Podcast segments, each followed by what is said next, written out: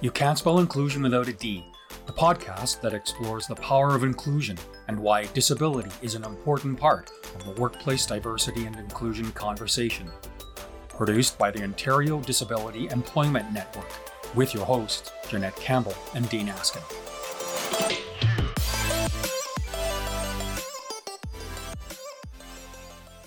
Hi, I'm Dean Askin, and welcome to this episode of You Can't Spell Inclusion Without a D. I'm recording this show on a hot day in late July. My usual co host, Jeanette Campbell, is taking a couple of days off to do some hiking. I just hope she has lots of water in her water bottle. So it's just me at the mic with you for this episode, episode number three. This is a bit of an impromptu episode, and I'll tell you why. I had a conversation with Chad Noonan and Cynthia Sparring a couple of weeks ago for a blog post for the ODEN blog. Cynthia's the executive director at Career Services of Brockville in Brockville, Ontario. Chad is the corporate engagement specialist there. We had a great conversation about how virtual reality, or VR, is, in Ontario at least, about to burst on the scene in the disability employment sector after I'd finished writing the post, I started thinking, you know, that interview I just did for this would make a great podcast episode. So here we are. Now, VR is mostly known in the realm of gamers.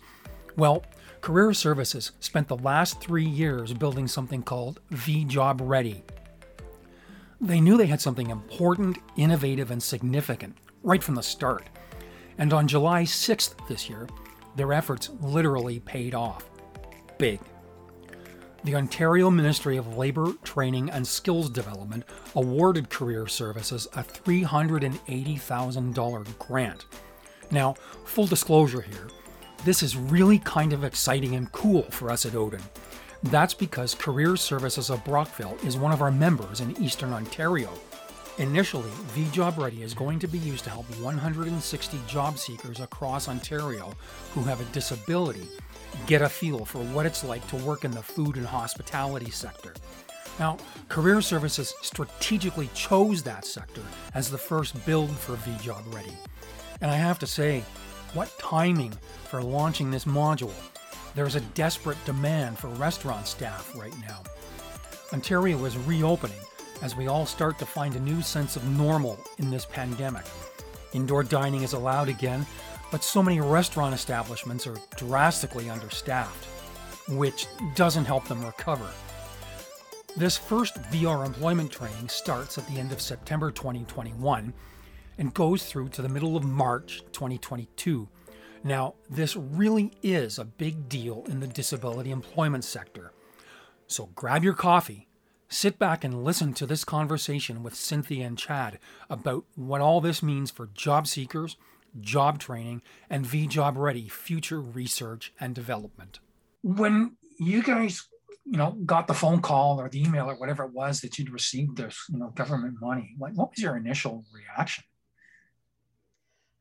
Well, um, I was extremely excited because this was a culmination of a vision we had um, three years ago. So um, we were kind of, you know, we work away on it, then we sit on the shelf, and we work away and sit on the shelf. So um, it was just super exciting to feel that all that time and effort and money that we had invested in um, this idea, this concept was finally coming to fruition, that we'd actually finally see um, you know the real journey starts now because we're actually going to be able to help train individuals in this environment to help them become employed. So i think that's super exciting. Tell me about that vision you had. Tell me a little bit more about that. So i sit on a board where um, it's an employment ontario board. And so about four years ago um, the ed there brought this concept. She'd met this young man who um, was um, you know, experimenting with virtual reality. And at that time, it was fairly new concept um, in terms uh, in our field. And so she um, was looking at a way to develop a product that they could um, sell through a subscription base. And they were struggling with um, career exploration, you know, trying to get um, young people interested in the, um, the, the trades, right? So they thought this might be a tool that they could they could create this library of say 150 different um, uh, jobs, you know, careers that these high school kids, these people, you know, young people looking to move on to post secondary or trades or, you know, exploring a career could give it a try because they would see all these people, you know, follow career paths or try jobs or haven't found their passion or didn't like what they were doing. So they thought, they could develop this where they were creating, you know, just these um, like little vignettes. Uh, this is what it would be like if you were a welder. This is what it would be like if you were a plumber, and you would spend, you know, ten minutes in that environment and kind of seeing, you know, what it was like. And um, so we thought it was exciting. And they, she brought us. The gentleman came, and that I. I've never played video games or anything, and I never, I'd kind of seen a little bit on TV. Um, so we tried, they put the headsets on us and we, I was on a dock fishing um, was what we were doing. And it was just interesting because we use, in terms of the clients we help, we talk about learning to help them fish. You know, sometimes we have to fish for them or teach them how to fish, or, you know, th- and so we use that analogy. So I'm sitting there, let's talk fishing, going, oh, I wonder if we could use this um, to train some of our folks that um, aren't quite ready for employment, right? That an environment where they can learn, but it would have to be a very, I mean, I wasn't looking at 150, I was looking at, say, maybe four or five. Um, and way more detail and actually teaching the skill as opposed to just exposing them to the experience. So I brought it back to our team just to say, that, am I wacky? Like is this is this something you think would work? So we um, we had chad and ryan who were um, knew way more than i did about the whole technology. And um, chad would you say like would you describe yourself as gamers? Is that a is that a thing? Yeah, is that a I, yeah i think i'm like I, I don't really game but i'm like up on what is in in the gaming world. So i had, i did have that knowledge on on kind of like what could be done um, and obviously, we kind of dive right in and, and, did even more research. And then, yeah, Cynthia will probably talk further about our, our study with Queen's University, which kind of gave us even more knowledge in mm-hmm. the whole uh, VR space and, w- and what it can do for the clients we serve. And that was important for like for me. It's like yeah, you can have all this great idea, but until you get and we, when we started looking to see what research had been done, um, basically only the research they had done some research on um, people on the spectrum and it was more around interviewing. There was a really good study done and it was helping them learn how to interview the interview process. And so they found really good results by them practicing interviewing in the virtual reality environment. You would also argue um, anybody does much better at interviewing if they practice at role model. And we would do that with people um, you know, you record, videotape them hmm. interviewing, and they can see themselves. And so um, that didn't surprise me, but it was it would uh, enable them to practice a bit more on their own time in this virtual reality. And then it was used for um, daily living, you know, teaching them some basic fundamental skills. So, uh, but not a lot of. Um, a lot of research had been so we had some information, but not a lot. So that's when we talked to Queen's University and we thought, okay, let's just do a feasibility study to see, because we work with neurodiverse people. Um, we work with people with learning disabilities, we work with people with developmental, intellectual, um, mental health, um, you know, on the spectrum, uh, you know, wide range. And then some of them are multi-barrier. Uh, so uh, yeah, so that was, uh, we, we spent, so then I had to go to the board and say, okay, we need about $60,000. That's what it cost us to do the study with Queen's. And that first build, which was uh, made up of, comprised of a mini environment where you could learn how to use the technology in a very safe way. It was very non threatening. It was a soothing art gallery. And it literally, for someone who had no concept of how to use a mouse or anything, right?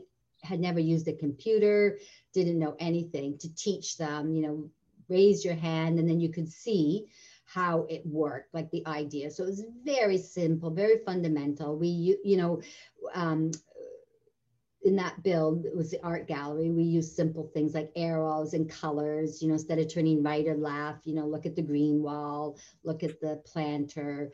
Um, and we observed them in that environment to see if they could do it safely because if they had any balance issues or anything like that then we wouldn't move on to the next step. But if they, uh, and there was, uh, Queen's helped us, um, you know, the ethics and the uh, medical piece associated with virtual reality. You had to fill out this form first. And then if you um, were you know everything was uh, good to go after this form. We watched you observed you in this art gallery. Um, some people pulled themselves out of it saying no this is making me nauseous or i'm not comfortable.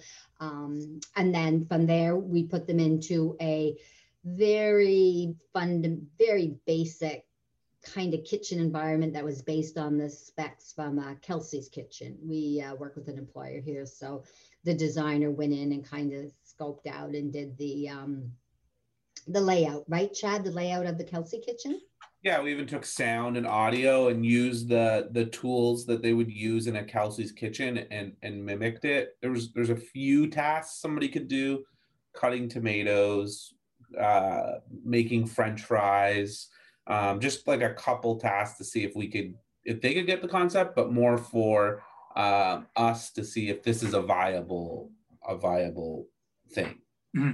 Right. Um, so we, and I think we, how many people did we put through, Chad? 60? So we ended up running 60 people through the study.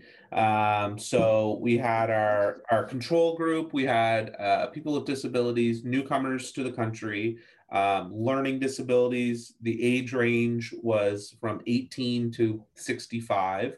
Um, and then a range of technology experience. So people that use tech every day in their job, to some of our newcomers had never even owned a cell phone before. Um, and what we ended up finding in that study is that uh, the le- people in the, the learning disability um, group fared better than any other group in the study. Um, we found that kind of knowledge of technology was more of a success indicator than disability. Um, so you know, a lot of our clients that used iPads every day or mm-hmm. had a cell phone did really well in VR. Um, yeah, so that was in, in, interesting. And then in the end, we found that yes, this was something viable that we could do for our clients. Um, and that was probably yeah. two two and a half years ago now. yeah. Yeah. At, at, at, what point, you know, did you say, you know what, we've got something really good here, and we need to apply for some government funding? Did you, did you always know that you would apply for some government funding, or was it like, was there an aha moment that said, you know what, we need to do this? So I really felt from the hmm. beginning this was something that was very viable. But of course, you had to go through the process, right? So I don't know what I would have done if the feasibility study came back saying, no, this is the bust, you know, this doesn't work at all. Um, so, you know, we're obviously very happy. But yeah, no, we just, you know, jumped on um, just trying to find the funding because we just really felt that because as as all our services were transforming and uh, um, you know the um, the training period, like basically we moved from being able to uh, do an unpaid training placement within a private sector employee to um, not being able to do that. So then it was basically somebody you have to go in and um, interview and then, you know, maybe with a job coach with support or with training from, um, camera fell down. I just saw my hands and what's going on? Um, that, um, if they weren't ready for that. And a lot of our folks are, don't get me wrong, um, like last year in this COVID year, I mean, we found employment for 45 individuals um, with, uh, you know, disabilities. So, I mean, we did phenomenal, but that we were having to turn away. There was every year we'd see five or 10 people that even with an interview and coaching, they still, you know, needed some more support, some more learning. And in our past, um, we saw we saw people that might take a year or two years learning on the job and then moving into employment. So we thought, what do we do with these folks? Like they're just they're just they're not going to be able to move into that, um, or we won't be able to help them. Um, so we were just really passionate about getting this. Um, and so we applied, we looked all across Canada, foundations, you know, private funding, we approached employers, um, you know, government funding. Lots of interest you know lots of uh, uh, private sector employers were super um, excited about it because they really saw it as a tool for training for not just people with but all people all their new staff. They realized the um, the cost of you know uh, not doing proper training but also realizing that they train people but they don't do it very well. Basically an employer takes somebody on throws them maybe with an experienced person and we we ask employers, so how much time do you think somebody needs before they can work independently? And a lot of times employers will say two shifts or 24, you know, total of 24 hours or 40 hours, and they should be able to be on their own. So their expectations sometimes not realistic. And I think they recognize that, but you know, not really. And so what they do is just huge, you know, and a lot of essential work is just huge turnover um, and staff. And so I think they saw this as a really good potential. But again, no one was willing to invest in it. Um, but we just kept applying, kept applying, um, and we would just, yeah, we would determine that somewhere along the line we would find the money. So when that skills fund development came along, it was really, um, it was a short turnaround. I don't know if it, well, you probably applied for funding right? Lots like normally it's uh, takes forever. We've done federal funding. Oh my God, you're, you know, you might be a year before you hear, and then you're in negotiations for six months, and oh my gosh, it's like a huge long process. Well, that funding um, application it came out. I want to say mid March, and you had two weeks. And then you had to get it in, and then you found out like the following week. So we were ready. I mean, we even with all the information we had, we'd done the feasibility study, we'd done all these applications, we had, um, uh, you know, kept on top of the latest research that was moving forward. Even in the two years, uh, Chad uh, can speak to this, um, the technology we used to develop our kitchen. Um, our, our small prototype is now almost archaic, right? Like we're using the new technology we bought. It's uh, totally different. What we can do now is way more um, sophisticated. Um, so it was good because, you know, we've developed a lot, just keep chipping away at it. So we were able to put this uh, proposal together and then um, over, um, you know, through ODEN and conferences in the last couple of years, Chad's been really involved with um, lots of other organizations. So we recognize that um, if we could partner with different regions in the province, it would be just that much more um, robust um, ground for getting, again, you know, further research. Um, because what we found was not a lot of research has gone into employment and people with intellectual and developmental disabilities. So um, actually this afternoon, I'm on a call with Queen's University to see if we can partner again with them to use this as more research information because this will be the empirical evidence. Um, we're putting 150 people through this experiential training. So this will give us huge data because at the end of the day, it's only going to work if the training happens and then it turns into jobs, that they can transfer what they've learned from our module and how we designed it around how people learn and then transfer that skill into the kitchen with shortened time for supports on the job.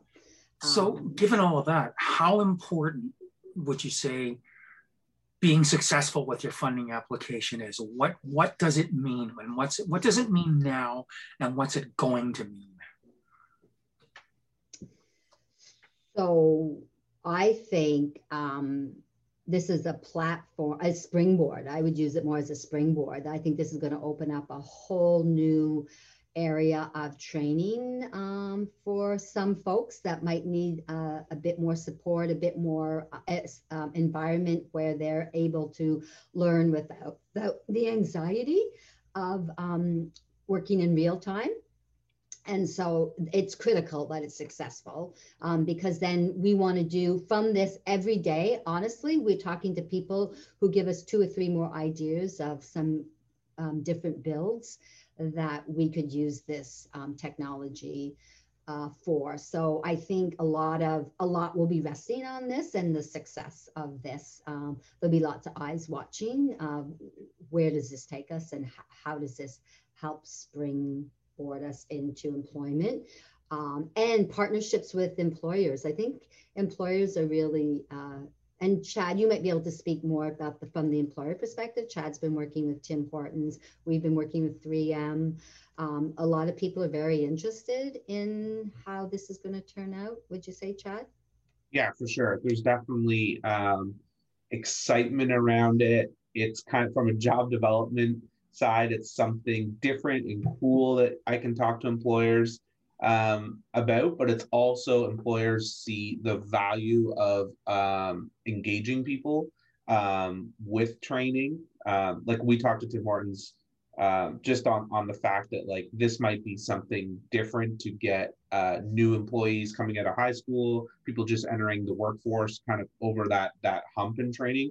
Because I I even think like you know the local managers know that their training isn't perfect like the one-on-one with just you you pair them with a senior employee and then they they go off and kind of just learn what that employee does isn't kind of the perfect isn't a good system. So they're they're looking for something else and, and maybe or hopefully this is it now, right now, the the feature operating module, it's it is is the food and hospitality. Is that the sole module, or are there others in development? Because I know that I know that the food and hospitality sector is sort of the traditional sector where people, you know, try to help people with a disability, you know, find you know regular employment and be part of the workforce. But there's so many other sectors where people can mm-hmm. work whether they have a disability or not. So is, it, is the money going to be used sort of just for the training or for R&D to develop, you know, new industry models or, or what? Yeah, so currently there is the, there is, we're doing the kitchen one, but that has a lot of aspects in it. Like the customer service uh, portion of it is huge. It's going to have a full, robust uh, POS system, which obviously can transfer skills to other industry. But the the long term plan is, is to create other modules. Um, a retail setting one is definitely uh, one we talked about. Um, what kind of other ones did we have? Um, well, we talked about more of a sophisticated customer service slash, right. you know, health and safety. Um, just, uh, I don't want to say soft skills, but skills that would involve any type of employment.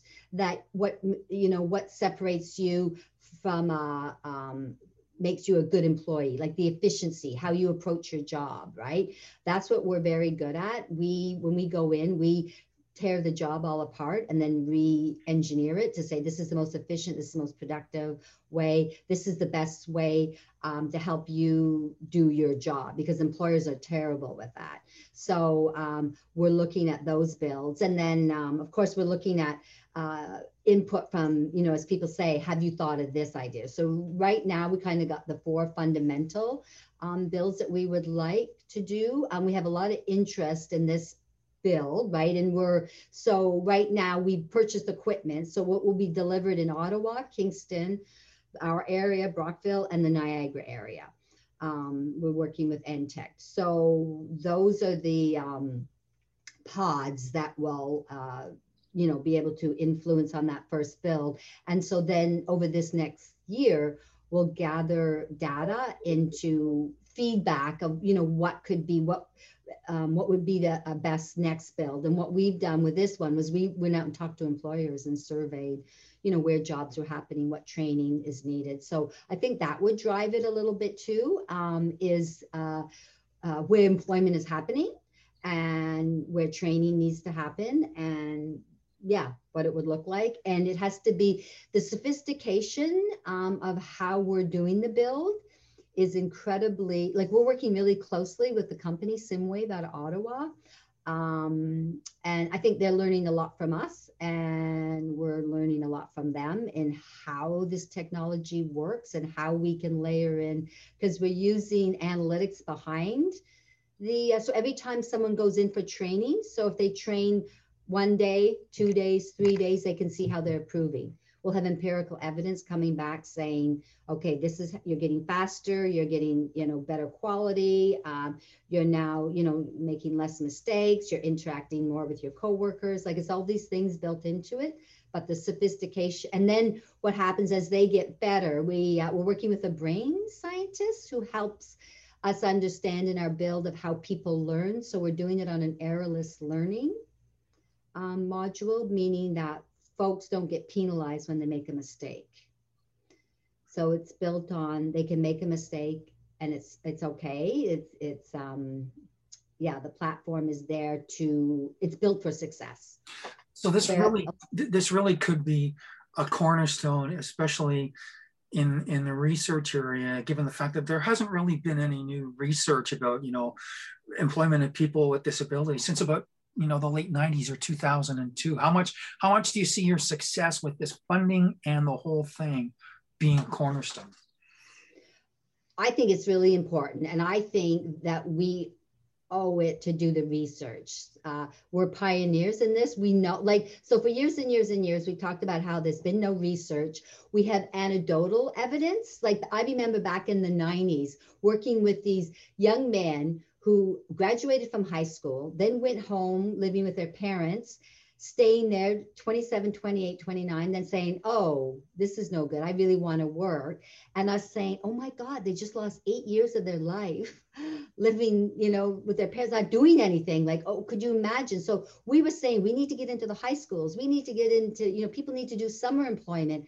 That's, but, we, you know, nobody wanted to invest in that. So because we have a business model where we uh, earn our own money, we were able to start about 10 years ago. We started going into the high schools, um, working with young people to get them summer jobs because we said we want to work with them when they get out of high school, that we've worked with them over the summers you know, being exposed to employment. Um, so you're not behind the eight ball. So I mean, we've all, and and then we've recognized that when we got into this, that research isn't being done. So I think that's our um, one of our responsibilities is to push this research forward and to um, make sure that the research happens and to be part of it and this year that will be that's why we're we're going to approach queens and our organization will um, pick up the cost of doing that research because I think it's important that it's all fine and good to come out and say successful, you know, X amount of people got jobs, um, but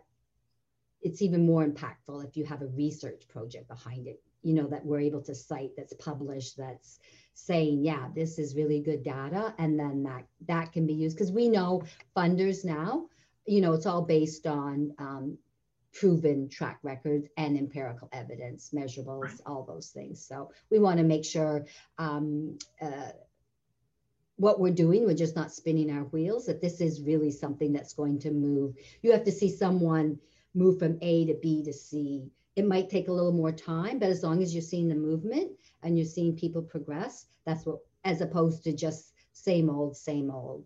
Um, and I, I hear what you're saying is that um, and that's the pushback we do get is, oh, you know, well, oh, that's where you park people, you know, with with barriers in the the hospitality sector. And um, we don't do that. I mean, we're very individualized. And the folks that are working in this sector is because they want to they've expressed an interest and we've tried them out in jobs and we supported them and and they say yeah this is what i want to do we have a lot of people that there might be an opportunity and they try and they say this isn't for me i know that for a fact i worked as a waitress one summer i hated it i came out of there going oh my god I hate waitressing. I never want to do it again. I tip my waitresses very well because I know what a stressful, hard environment. And I learned that by working as a waitress one summer. So if you told me that was the only job I could have, like I probably wouldn't be working. So we know the importance of trying something and not liking it and then moving on. But you also, I don't, I think it's not fair to dismiss it either. I think we, we need to get, and that's the beauty about this training. People can try it and make an informed choice. And we want to make it very realistic that if restaurant, food, hospitality is not their thing, they'll be able to try it and say, yeah, no, I'm ready to move on. And and so ideally, if we could get four or five builds, which really in each build, like Chad said, even though this is food and hospitality, we're trying to customer service and the point of sale and other things in it that they say, I'm not really interested in the kitchen, but I think I would like to do the front part. You know, I think I would be great in a hotel where they have continental breakfasts, you know, welcoming people and keeping that area clean and making sure there's enough food, but I'm interacting with people. Like we want to design it so each build kind of even though it's a core something, there's other things built into it so people can explore as much as possible in these environments. So that, so that people can, so that there's the, it sounds like you're saying like there's a core set of skills that you can help people learn that are transferable between, you know, retail, hospitality, mining, healthcare, or whatever. Right, yes. If, if you hadn't received this funding, what would have happened? I think, would you have just said, you know what? We'll just keep we'll just keep applying. Would have would have would have affected anything your ability to like do what you're doing or would you have just said you know been doggedly determined said we're going to keep going and trying? Yeah yeah no we were determined to find money. Yeah it, and it's like um, because we've been transforming our service we bought a business we've been developing a manufacturing business we did this strategic plan that was really ambitious um, so we've just been very uh, specific and strategic about everything we develop, but we've never lost sight of this um, piece that we wanted to develop. So we always had eyes on this. We, uh, you know, we have a spreadsheet where like it's a list of maybe 50 different foundations, private sector, government funding, federal, provincial. Um, we were, you know, looking at maybe a partnership. Um, if we invested some money, you had a private sector, and then you get a level of government. We were just trying everything. So I as long as I was in charge, I was determined we were going to, um, you know, find it somewhere. Like what, we were just going to find it. Somewhere. What does being successful in this funding application mean to each of you, sort of on a on a personal level, given all the time and resources, and you know that you've given your all to this? Chad, you want to talk first? Yeah, I think it's uh, it's definitely something that that builds across the province. Um, obviously, for us, it's uh, like from from my end, job development end. It's it's jobs. People people being able to walk into a career kind of that first day and have more confidence because they've been in the kitchen um, can can speak to certain skills that they've learned in VR um, and then to see this project grow um, you know across across Ontario, more uh, nonprofits, you know, more schools using this technology um, to help people along. So it's very so it's very rewarding to see it.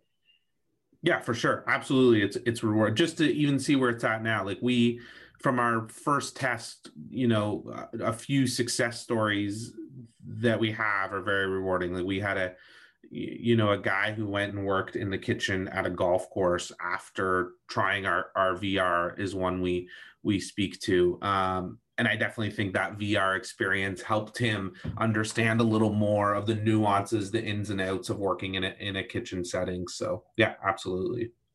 Cynthia, what does it mean to you? I mean, given the fact that you know you're the one who said, "Let's go do this feasibility study, and we got to find out whether this is going to work," and now you've seen, you know, the results of all your your efforts? So I think I'm most excited. I've been with our organization a long time. We've always been pioneers in everything we've done. We've always been ahead of the curve, but we've never lost sight of historically, we're just here finding one person, one job at a time. There's no magic. There's no just working with individuals, what they want to do. Um, but we're very, very, very good at job coaching.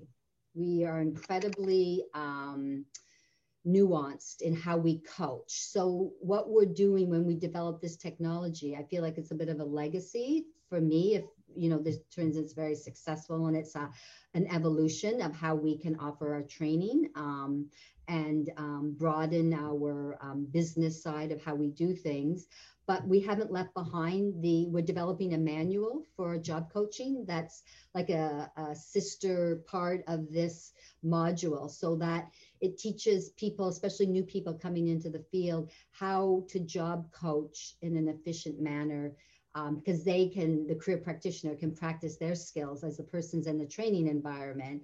They can coach them in a way that's um, uh, you know non-threatening um, help you know help somebody learn how to do the job efficiently. If they can't if they don't have the ability or the skill how can um, because that's what we do all the time. We use performance aids. And just because someone um, uh, you know, in a restaurant, it's all about the the. Uh, there's a name for it where you um, like the food first in, you know, the salads, and in uh, you know, 24 hours are going to be thrown out, or coffee is be thrown out. So we developed this system, this performance aid that you don't need to do math you don't need to be able to it's you just it like it's a cheat sheet almost. So if this is the date or this is the hour this is when it has to go out. And so we developed these tools that uh, when we go into employers they use it for everybody because it's just such an efficient way and it's uh, errorless again people don't make mistakes. So it's it's using that tried and true and what works best but take evolving it into um, the 21st century and using technology so they complement each other so we're not losing what we're really good at. We're just um, bringing the two together to be, be more impactful for our folks. And, and, and, and, and, and being awarded government funding is going to help you capitalize on all of that and yes. take it to the next yes. level. Yes, absolutely. Did you, did you, did your team I know there was all just a two week window to sort of get the application in. Did you did you write the application yourselves, or did you you know some organizations sometimes they hire a professional grant writer? Did you guys have to do that, or did you just put everything into it yourselves? Yeah, no, we spent that week. We were here till yeah 10 o'clock every night and it was due sunday night we worked we were here three o'clock i got so i left saturday probably here about 9 30 um, the main the uh, wendy who w- was doing a lot of putting it together in the proposal she left here at 3 in the morning. I was back on sunday at 9 she maybe came in she probably got about four or five hours sleep. Um, so we there was the four of us chad and uh, ryan.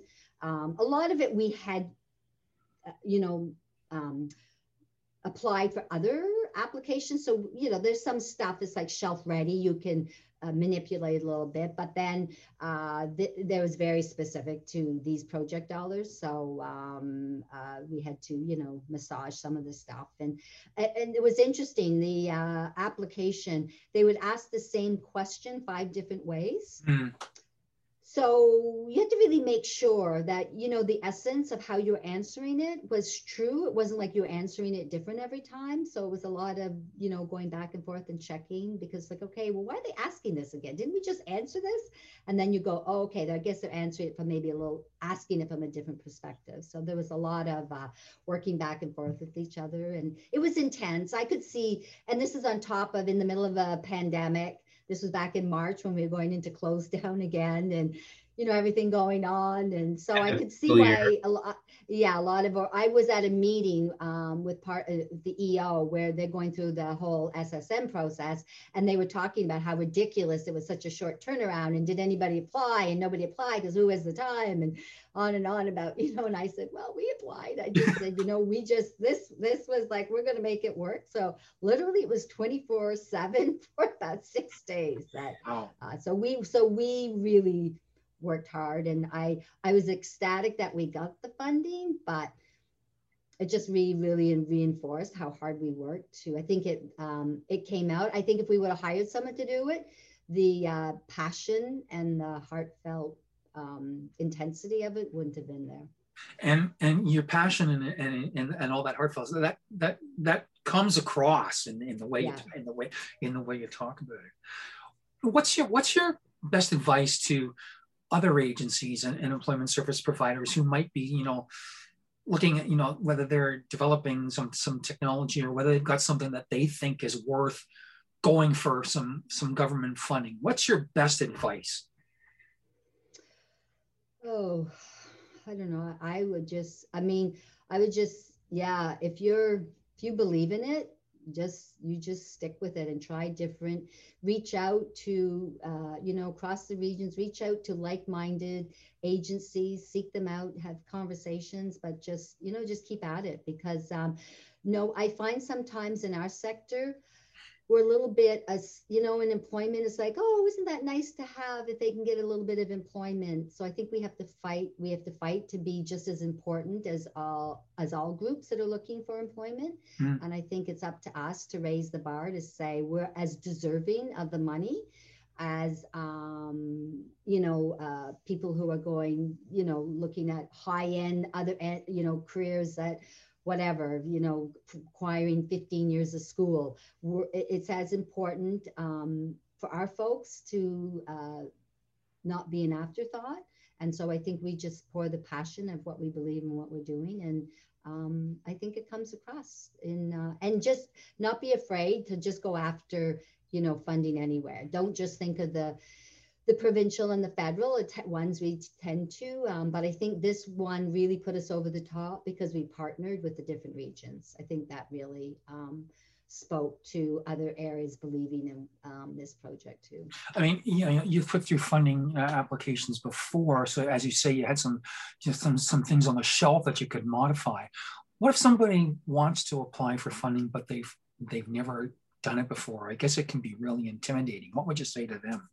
Get yourself a Wendy. yeah, yeah. It. You know what? We work best. It, we have a team honestly and we all think very differently and we we meet and we come together and we hash out stuff but it's like just build the straw dog like build it you don't to rip it apart don't be afraid of that process um, because it's worked really well for us so yeah. um, if you just don't put one person in charge because uh, i know that's what a lot of organizations have their project you know person and mm-hmm. they kind of sit in a isolation and write up, you know, this and trying to fix. And that's the other thing I would say don't try and fit in the box. Be broad, be expansive, be sky's the limit idea. And if you're going for funding, that's like, you know what? This isn't going to work.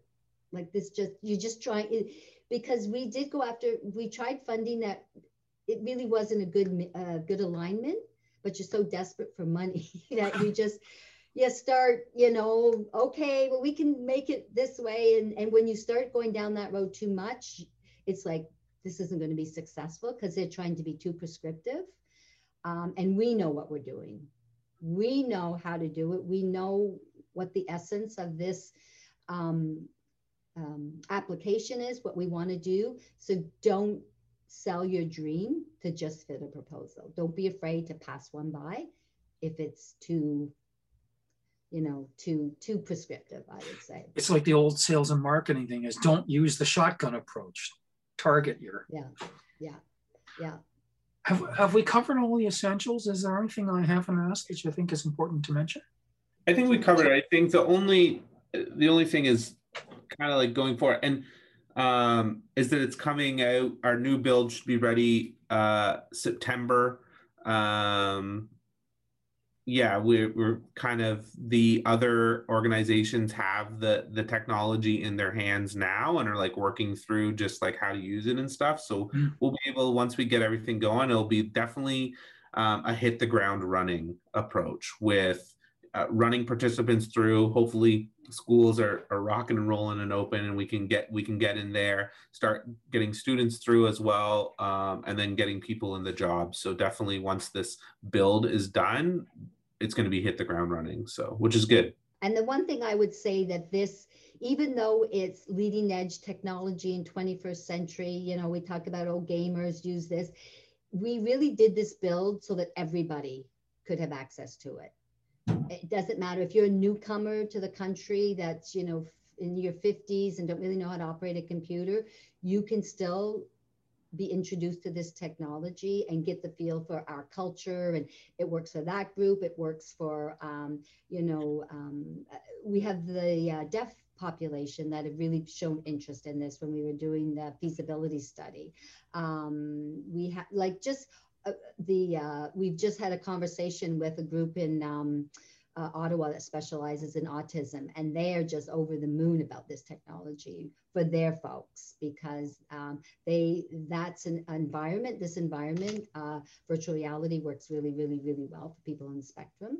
Um, and so it's just it, it's not just like for young people or certain it, it's it's across the board for everyone who wants to be exposed to a work environment in a little more supportive setting that's not so frightening. Yeah, and our our headsets are supported through Oculus, which is a commercial. It's owned by Facebook, so it's a commercial readily available. You can buy the the VR set at Best Buy or any tech store. So in that sense, it's not you don't need this huge system to run it. It's a simple headset two controllers that are going to be as common as an Xbox in a couple years. Wow. Uh, it's it's definitely it's a commercial technology so people will be and agencies will be able to to get that that part of it so yeah oh, that's great well, well thank you very much you guys have been great this morning i hope you enjoyed listening to that conversation I know I was jazzed in that interview just hearing the passion and dedication in Cynthia's and Chad's voices about this. Well, on that note, we're at the end of the show. Jeanette will be back in her chair and at the mic with me for our next episode. Until then, wherever you're listening from, thanks for listening to this episode of You Can't Spell Inclusion Without a D. I'm Dean Askin.